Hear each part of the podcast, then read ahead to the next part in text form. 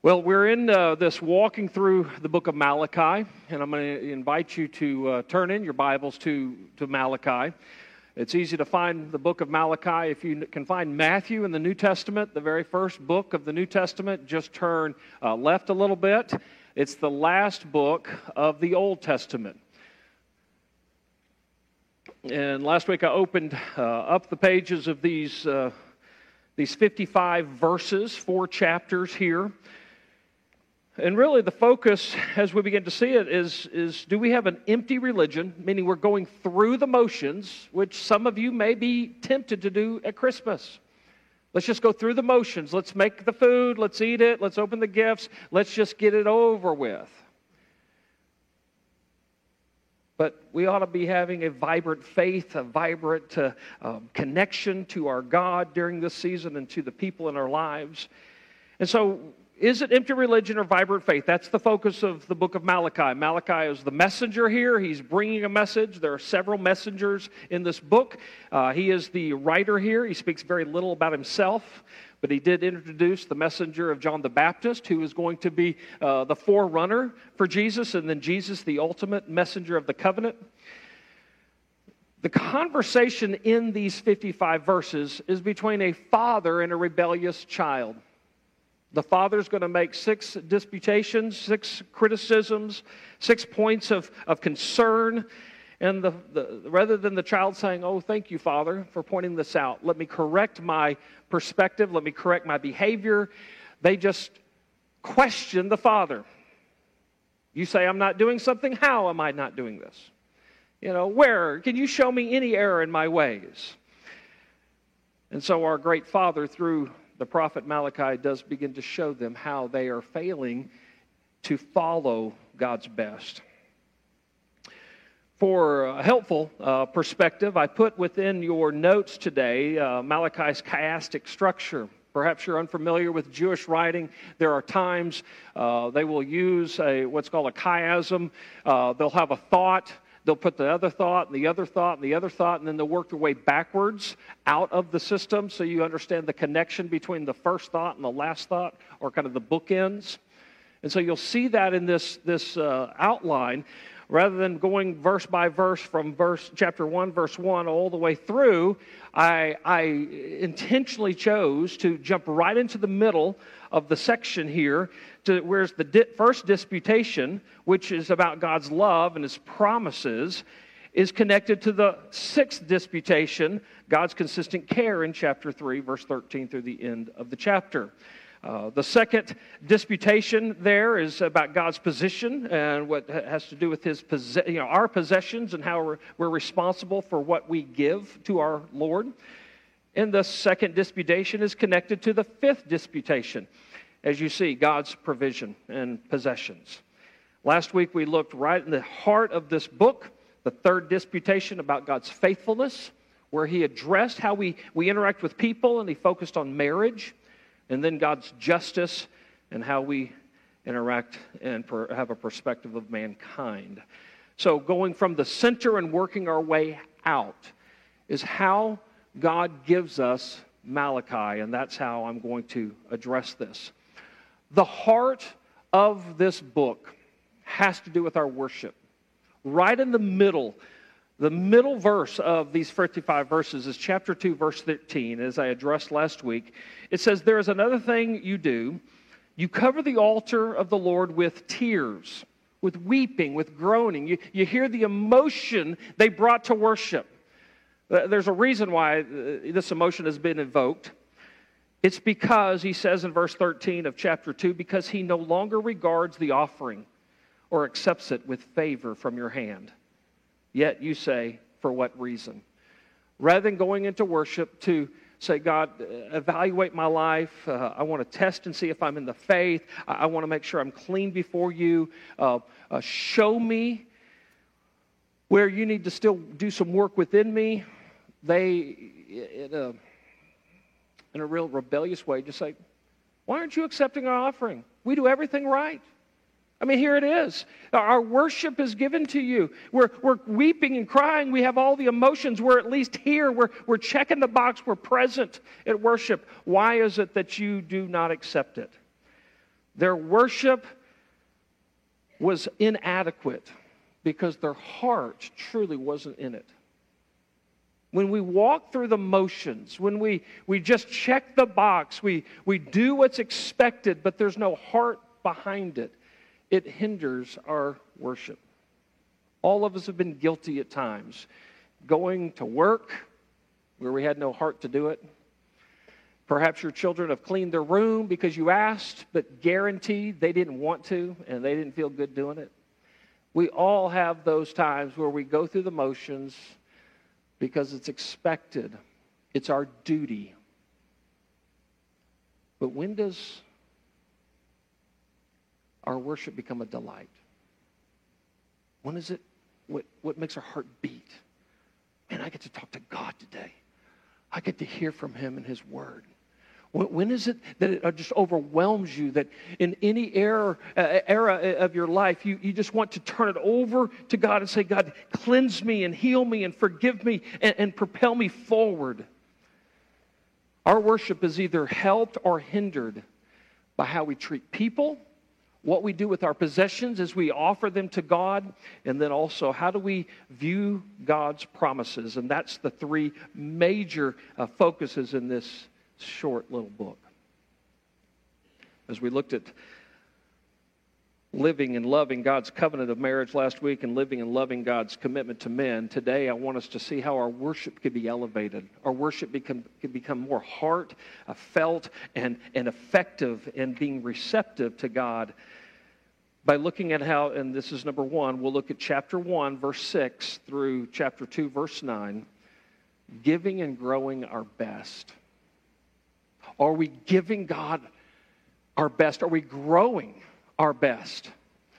You know, when you were seven years old and perhaps played a, a team sport, you, you gave your best. But hopefully, that uh, your best today is better than it was when you were seven. You grow and you give your best at every stage of your life. And every one of us on a different level of our journey spiritually. But are we getting up in the morning saying, I want to give God my best? It may not be as good as so and so down the street. And never compare yourself to other people. You ought to just look at God's word and say, How do I compare to what God is shaping me to be? Am I growing in my area of giving my best? And are we giving God our best? Or do we give God our leftovers? Leftovers are fine after Christmas dinner and Thanksgiving for a while. But God's always asked for our first fruits, yes, our best. And that's where the greatest joy for He and us comes, when we give God our best. So I want us to see here are the, uh, the, the recipients of this letter hearing from God, yes, I see that you give your best and you're growing in that area. And we'll find that they are lacking. Starting in verse 6, you'll see where he addresses a son honors his father a servant his master. If then I am a father, he's the creator and father, he's already indicated that in the text. If then I am a father, and where is my honor? He's questioning them. He's giving them a criticism here. There, there's a lack of honor to the father from the sons, the daughters of Israel. And he says, If I am a master, where is my fear? You know, where's the, the, the, the reverence and respect, says the Lord of hosts to you? And then he uses the phrase, O priest. So you know immediately who he's addressing this to.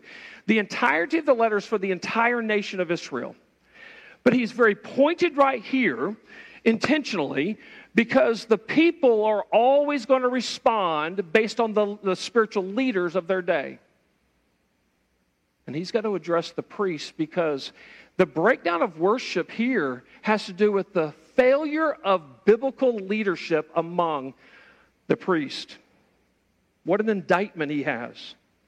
O priest, who despise my name. The very ones who were supposed to be the models eh, of, of what God is uh, like, the ones who were supposed to lead them in humility towards God, were failing. They were despising his name. But you say, how have we despised your name? Oh, when you ask a question of God, He will answer you. You may not like the answer. And so you see the recipients, it's for all of the nation, but he's pointed right here at the priest. He's going to deal with all of the people in the, the second half of this disputation. When we deal, to, deal with the dispensation number five, he, he speaks to the plurality of all the people. But in this first section, he's going to address the priest specifically. And so here, as the, the, the, the priests were not leading the people righteously in the way uh, they were supposed to be giving and growing in their best, the recipients are the priests who are despising his name. So then we're going to see their attitude. Why is it God's calling them out? Is because their attitude stinks. Look at this in verse 7. God's answer by offering polluted food upon my altar. But you say, How have we polluted you? They know specifically what they've been putting on the altar, they know what the people have been bringing for the, the, the, sacrifices, and they know exactly what they're putting on there. They know that the offerings are insufficient. They are not uh, first fruits, they are not the best of the best. They are just whatever was left over, and it stunk. If you got a family gathering coming up this Christmas, are you going to go through the, the junkyard? You're going to go through some, some trash can to pull out whatever the restaurant threw away that night before and throw it on some, some plates and try to present that to your family? That's basically what's taking place here. And the priest are the servers of this worship to God. Rather than requiring the best of the people, they took whatever. You see their attitude towards it right here in the text. How have we polluted you? And they answer, by saying that the Lord's table may be despised. Whether they said that verbally or just by what they accepted, people were required for worship to bring you know, the, their sacrifice the best of their animals, the best of their grain, you know, the first fruits. And if they brought something less, well, who's the gatekeeper of, of that? The priests were. They're the ones receiving. They'd be say, actually, that, that is an inadequate offering. That's not your best. And remember, everybody's best may be a little different. But they would know the individuals bringing the sacrifice and say, you know what, this, this, this lamb is, is so blemished. This grain is, is so rotten. It looks like it was just the leftovers. And the priest, rather than saying, you know what, why don't you try again? Have you ever done that as a, as a teacher? Where something was submitted and you know that child could do better, and you said, why don't you try again? You know. But if you just accept it, this is what the priests are doing. They're basically giving consent. This is okay. You know what they're saying? It really doesn't matter what you give, it's just as long as you give something. Just be acknowledged that you showed up. The attitude behind the worship was like, hey, you ought to be thankful I at least gave something.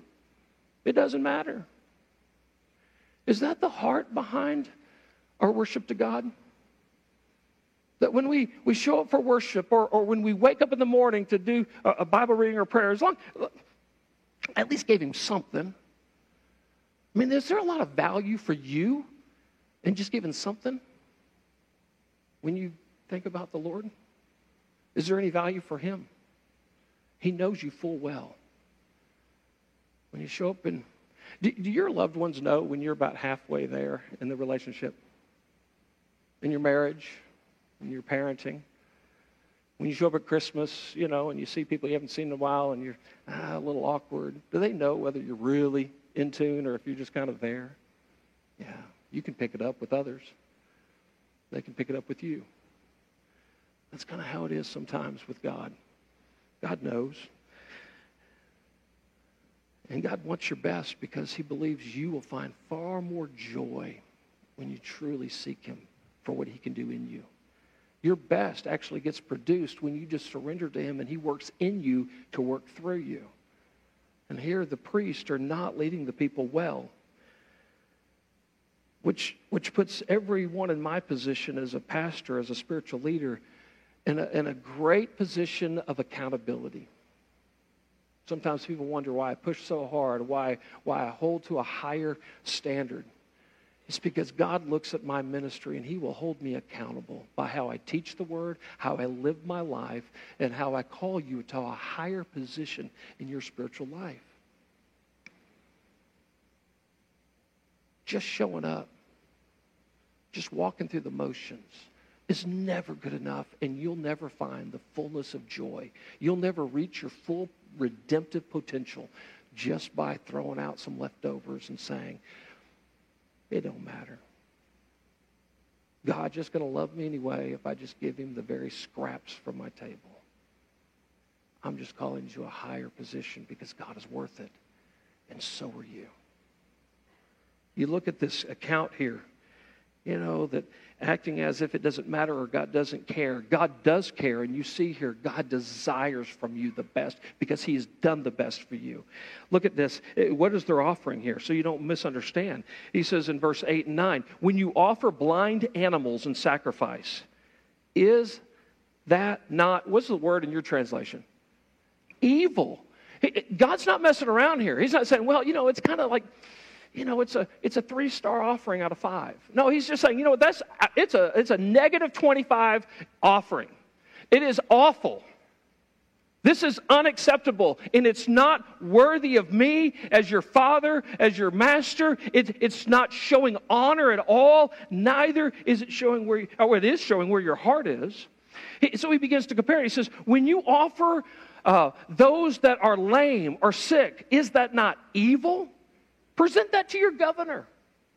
See how that would go. You, your governor comes to town, he wants to sit at your table, and, and, you go dig through the garbage can to see if there's any leftovers from last week that's still stinking up the house. It'll show that. Will he accept you or show your favor, says the Lord of hosts? Which, by the way, just so you understand the context, Israel had a governor. You know who the governor was? Nehemiah. So if you look back at the book of Nehemiah, Nehemiah was, uh, he, he basically had uh, chapters 1 through 12 where they rebuilt the wall, reestablished worship, everything was going well. Nehemiah then left for a season. He'll come back in chapter 13 of Nehemiah will be written. But in this, uh, between times of chapter 12 and chapter 13 of the book of Nehemiah, where Nehemiah is the governor, Malachi is writing right here. Malachi, Malachi might be the last book in the Old Testament, but chapter 13 of Nehemiah is actually the last written part of the Old Testament. Just kind of fascinating. So when Nehemiah comes back, he's basically saying, when Nehemiah comes back and he's going to sit down with you, will he be content with this?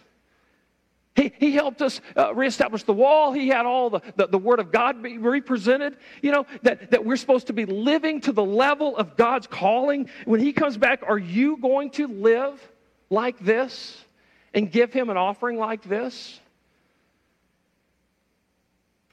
Now I entreat you in verse 9, and how I entreat the favor of God that He may be gracious to us with such a gift from your hand that he will he show favor to any of you says the lord of hosts?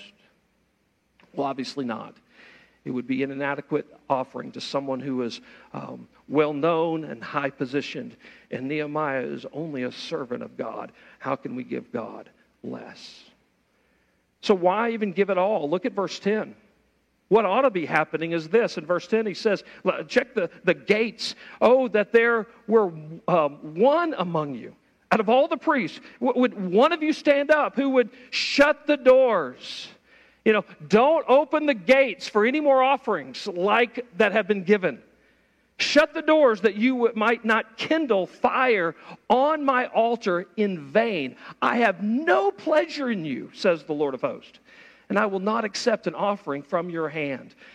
The, the, the gatekeepers are the priest. The people are bringing the offering and they'll be addressed, but listen to me. Who's supposed to be leading them? Who's supposed to be checking that, that the worship is, is, is worthy of God's name? The priest, and if one of them would at least step up and shut the gate, stop accepting these things. In verse 11, he goes on from, For from the rising of the sun to its setting, my name will be great among the nations. And in every place, Incense will be offered to my name and a pure offering, for my name will be great among the nations, says the Lord of hosts. Nothing less than uh, his desire will be presented. His name is worthy. So you look at these corrupt offerings and what comes with cursed, uh, these cursed offerings, in, in, in fact but you profane it. When you say the Lord's table is polluted and its fruit, that is, its food, uh, food may be despised. But you say, what a weariness this is. and you snort at it, says the Lord of hosts. You bring what has been taken by violence or is lame or sick, and this you bring as your offering? Shall I accept that from your hand, says the Lord? Cursed be the cheat who has a male in his flock and vows it and yet sacrifices to Lord what is blemished. For I am a great king, says the Lord of hosts, and my name will be feared among you. These corrupted offerings will be cursed offerings and unacceptable. So he gives the commandment to the priest starting in chapter 2. He says, Oh, and now, O priest, this I command to you. Where you have failed, I'm calling you to account. This is the example you should be following. He says, If you will not listen, if you will not take it to heart to give honor to my name, says the Lord of hosts, then I will send the curse upon you and I will curse your blessings. Indeed, I have already cursed them because you do not lay it to heart. Behold, I will rebuke your offspring and spread dung on your faces. Well, there's a description. Perhaps I should have had a picture, picture up here just to give you an idea. The dung on your faces. Perhaps you have a more literal translation. I'll let you read that uh, for yourself. The dung of your offerings, and you shall be taken away with it. You know, one of the blessings of a priest's life, as he was called from the Levitical tribe, is that he, they didn't own any property. They weren't given a, a plot of land, but they were given a responsibility to just shepherd the people of God to love them, lead them to the Lord, offer the sacrifices, to keep the temple uh, in alignment. They didn't have to do the, the, the, hard work of the laborers in the community. They weren't, you know, uh, growing their own grain and, and, and, doing all of this other stuff. They, the, what they were doing was, was caring for the, the people's hearts through the, the shepherding of, of the faith. Just keep the word pure. Keep the, the sacrifices right. They had a wonderful position and they got lazy and they coasted and they allowed things that were inadequate. So he focuses back. He says, You know how this was established? The reason you have your position, priest, is because I established this through Levi. Look at this in verse 4. So shall you know that I have sent this commandment to you, or command to you, that my covenant with Levi, this is where it is, the promise was, was established through Levi, may stand, says the Lord of hosts. My covenant with him was one of life and peace. That's the position of a priest, that he has a life been given to him and peace that has been established. And he says, I gave them to him, life and peace. It was a covenant of fear or, or reverence. And he feared me or revered me. He stood in awe of my name. This was my promise, my, my, my connection, my covenant with Levi. And they're to follow in that pattern. And so uh, allow Levi to be the correcting component in their lives today. It says in verse 6 True instruction was in his mouth, and no wrong was found on his lips. He walked with me in peace and uprightness, and he turned many from iniquity, from their sins. For the lips of a priest should guard knowledge, that knowledge given by God through his word. And people should seek instruction from his mouth. For he is the messenger of the Lord of hosts. I took those two verses this morning and I texted them to several pastor friends of mine just to remind them what is their position their calling is from God. Their peace and life have been given to them by God. And therefore, what is their responsibility today as they stand in the pulpit? To give instruction in uprightness, that they would be living out the very words that they're speaking, that they're calling people to seek instruction, that they ought to live a life in such a way that it's honorable to receive it in these uh, times. In verse 8, he goes on, But you have turned aside from the way the simple way he's called them, these priests in this day have turned aside from the correction of Levi. He says, You have cursed many to stumble by your instruction. You have corrupted the covenant of Levi, says the Lord of hosts. And so I make you despised and abased before all the people, inasmuch as you do not keep my ways, but show partiality in your instruction. This is one of the reasons why it's essential that we go through all of Scripture and not just our preferred Bible verses or passages. Some would ask, why are you going through Malachi? Never heard a message in Malachi. That's why we're going through Malachi. Because uh, we can all, as pastors, be tempted. You know what? I would prefer to take just the John 3.16s of life, all the, the, the positive, encouraging Bible verses, and just, just talk about things we already agree on. Why jump into controversial or difficult passages?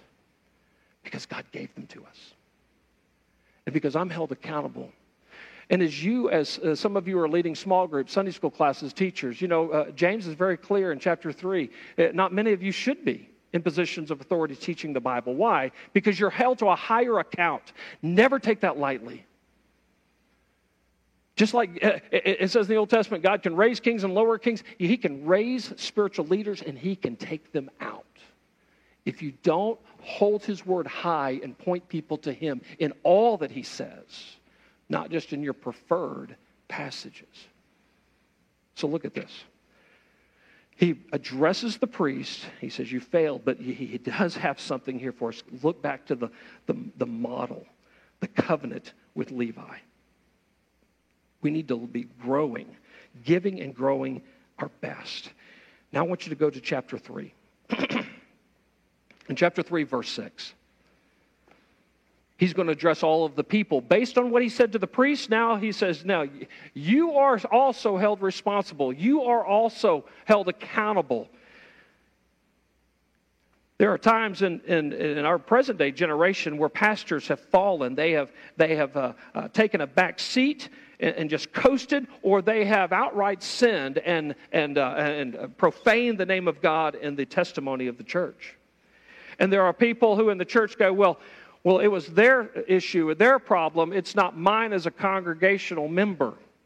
Well, listen to me. We are all, as Christians, on the front line of what God is doing. And yes, leaders are held to a higher account, but that does not mean the individual member of a church or, or the community of Christians uh, are not held to an account. We are all needing to give and grow our all. We give our best, but we ought to give it all and that we ought to seek what God says. When we get to heaven, and God says, Why should I let you there? Why should I let you come on in? You're not going to quote me.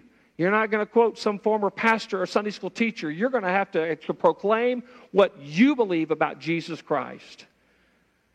Well, brother so and so used to say, It's great, but what did I say? God says to you. What, what does the Bible reveal to you? Do you believe in the priesthood of the believer? That you don't have to go through a priest to get to God, that you are a priest in the kingdom of God. You have direct access to God. You also have direct access to the Bible. I was just hearing from somebody this morning that they're, they're making their, their second way around the scriptures as they're reading all of it. Let me encourage you to take the Word of God, read it, listen to it, think about it, take notes in it, meditate upon it. Let this living word change your life. And pray to Him directly and hear from Him what He desires to do in your life now. So we'll see in chapter 3, verse 6, how He's addressing the people on the same uh, issue. You'll see the reliability of God never changes. He says in verse 6, for uh, chapter 3, For I, the Lord, do not change. Therefore, O children of Jacob, he's talking to all of you, O children of Jacob are, are not consumed. He's going to call them back. He says in verse 7, From the days of, of your fathers, plural, you, plural, have turned aside from my statutes and have not kept them. Return to me, and I will return to you, plural says the Lord of hosts. But you say, How shall we return? So he's going to go directly to their offerings because that's what he addressed with the priests. He says, Will man rob God? Yet you collectively are robbing me.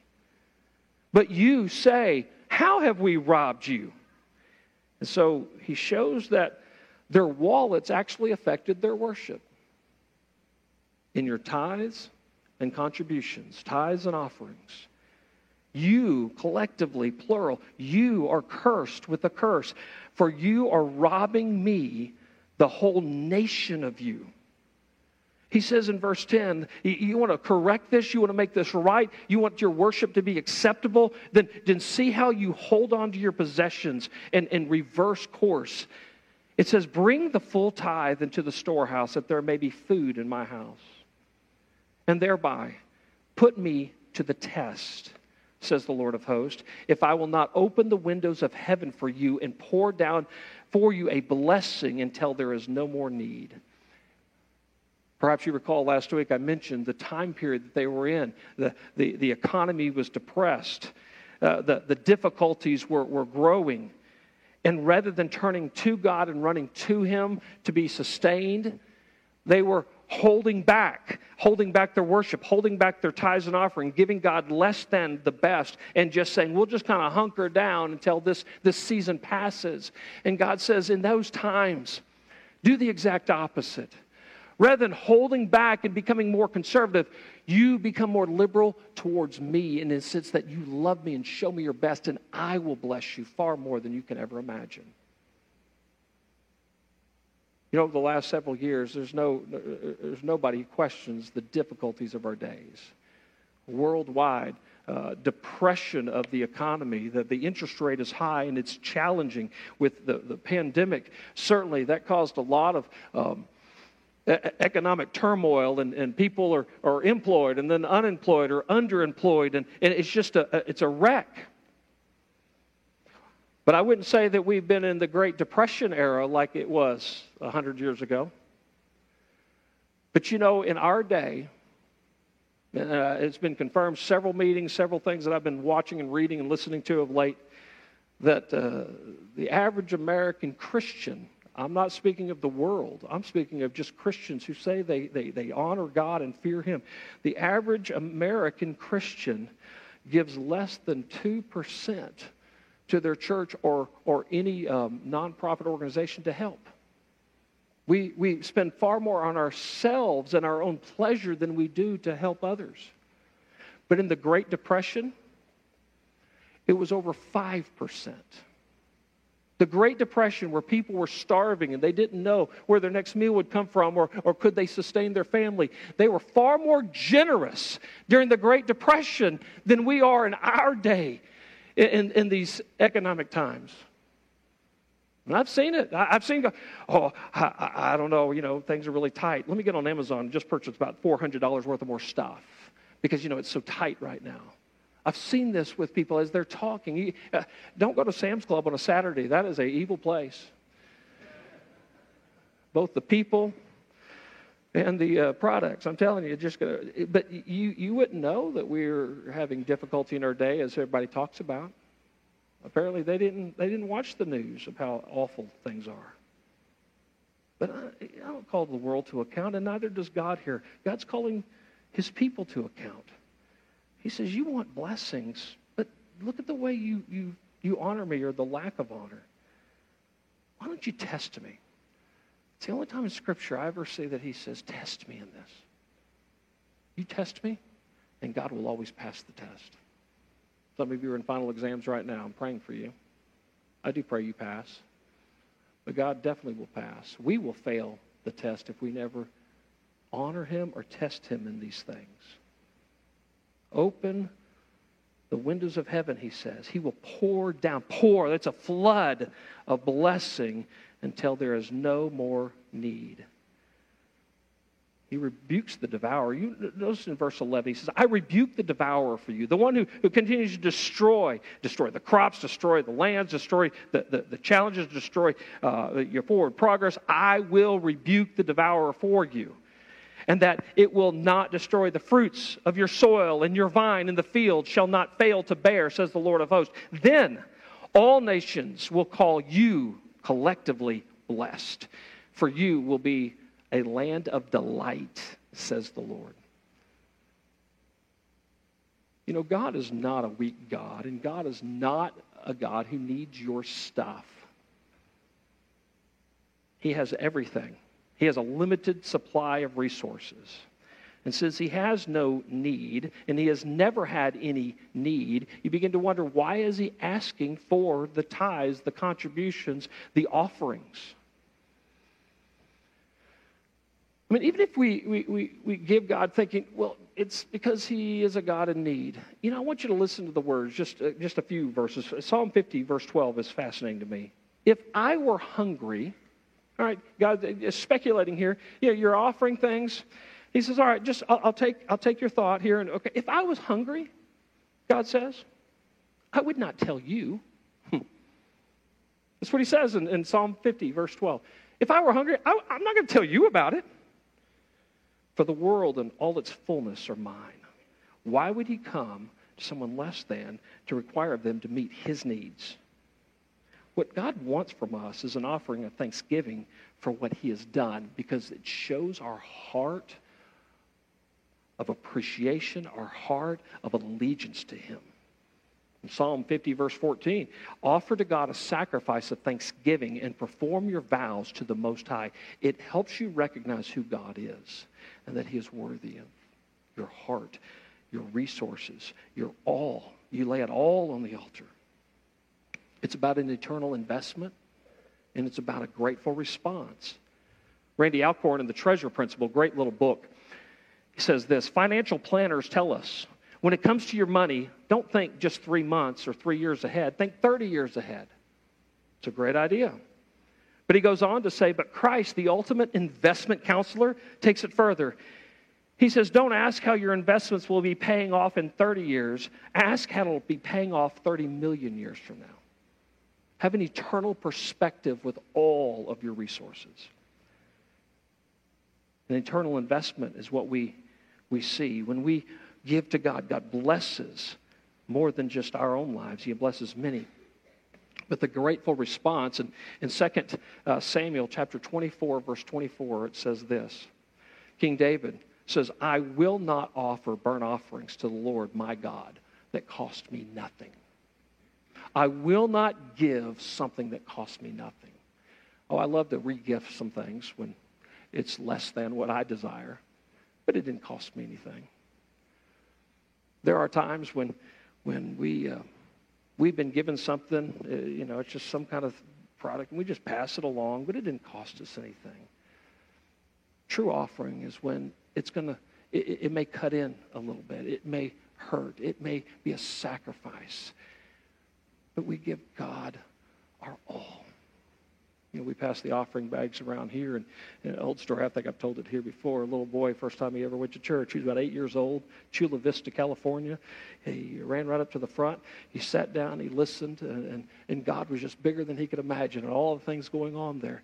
And they came by with the offering plate, and they were passing, and he's like, I mean, he didn't have anything. He rode the bus to get to church because they picked it up in his apartment complex. And, and as they were passing the offering plate, he just, oh, he just kind of shook, you know, shook his head, no, I, I don't have anything, and it kept going down. And then he stopped and he realized, I do have something to give. And he got a hold of the usher. The usher came back, and the, and the little boy took the offering plate. You know, he already had some money in there or whatever, and offering envelopes, but he took it and he put it on the floor and he stepped right into it. God, it's not much, but it's all I've got. That's what God's calling all of us for. We think we tip God, we give him a little bit, at least we showed up. But God, when he calls for us, he says, listen, you want to be blessed? Just step into the offering plate. Give me all of you. Because when Christ came, he gave all of himself for you. Where's our heart for God? That's what he's calling us back to. We can conclude this focus. I, I wanted to to, to just bring our focus back to a little bit to just how God is blessing our church, but also blessing the community because we're, we're a part. But we can't walk away from the passage not evaluating our own um, financial contribution to what God is doing. This is what Christmas is all about, is it not? When we consider giving to others, why? Because it's the model of what God did for us. For God so loved the world that he gave a Christmas gift called Jesus for you. And what is our response? When we know there is need and when God is asking us, we give. You know, during the month of, of December, we give to Lottie Moon, which is our annual um, international missions fund. But one of the, the, the difficulties of our generation is that we give to causes, but we don't give out of discipline, which God is teaching here in Malachi. This ought to not be a special event, it ought to be your lifestyle. I think every leader at West Lynchburg ought to be held to account that they're, they're giving to the level. How can you teach? How can you lead if you're not even desiring to give your best? I'm going to give what I gave several, you know, months ago, uh, and some of you weren't here for that, so I'm going to give the challenge again. I'm going to throw it up here. It's a four-month challenge. I think it's a good reminder for all of us. And I know it's awkward to talk about money. It's awkward to, you know, for, for preachers to talk about it. It's a taboo subject. It's awkward for Christians to hear it. But I just think as we deal with this passage, and by the way, I don't work on commission, so I, it makes no difference to me. But it does in my position of just saying, this is what the Bible says. So I'm going to give you a four month challenge. Four months. You know, it's four months, uh, two days ago, four months to Easter. So between Christmas and Easter, might you take an additional step of faith in your giving? You could start from maybe you're a non giver. I don't give anything. And you say, I'm going to move from a non giver to, a, to an initial giver. I'll see if it hurts. I'm going to test God in this and see if it might be all right. Will He cover my needs if I, if I, if I give in faith? Maybe you can go from an initial giver to a consistent giver, whatever that amount may be. But I'm going to move from just once in a while to I'm going to be consistent. I'm going to give once a month. I'm going to give once every other week. I'm going to give every time I get a paycheck. I'm going to give consistently, whatever that may look like. Maybe you'll move from a consistent giver to a proportional giver. This is really where Malachi begins to talk about it. He says your tithe. Tithe literally means 10%. But I think if you could just move from consistent to proportional, like I'm going to give 1%, um, less than the Great Depression but I'm giving something consistently. Great. You're moving towards faith. You're moving towards trusting God and testing Him to see if He might not cover your needs when you honor His name. Maybe you move from uh, proportional to a sacrificial giver, where you give to a level that it may even hurt. Go ahead. I dare you, God tells us in Malachi 3.10. I dare you. See if you can outgive me. There's a website right there, wlbc.life backslash four. If you're willing to take one of those steps of faith, you're not giving through that particular website. It's just a, an opportunity for me to pray for you. If you say, you know, I'm going to move from one stage to another, I would love for your support pastor to pray for me. If you'll go to that website, just fill it out. Just tell me where you're at, because I'll be praying for you. I'm not checking your, your, your giving balance. You know, I'm not, I, I'm not like that. I just want to know that you are taking a step of faith because, to my own heart, it is encouraging to know that when I'm being held accountable by God to teach what the Bible says, and you take that as your responsibility to fulfill what the Bible says, it encourages my heart and it helps me know that the Word of God is piercing and I'm preaching according to His Word. I want this Holy Spirit to bless you far more than you can ever imagine in many areas of your life. But this is one that your wallet actually can help or hinder your worship.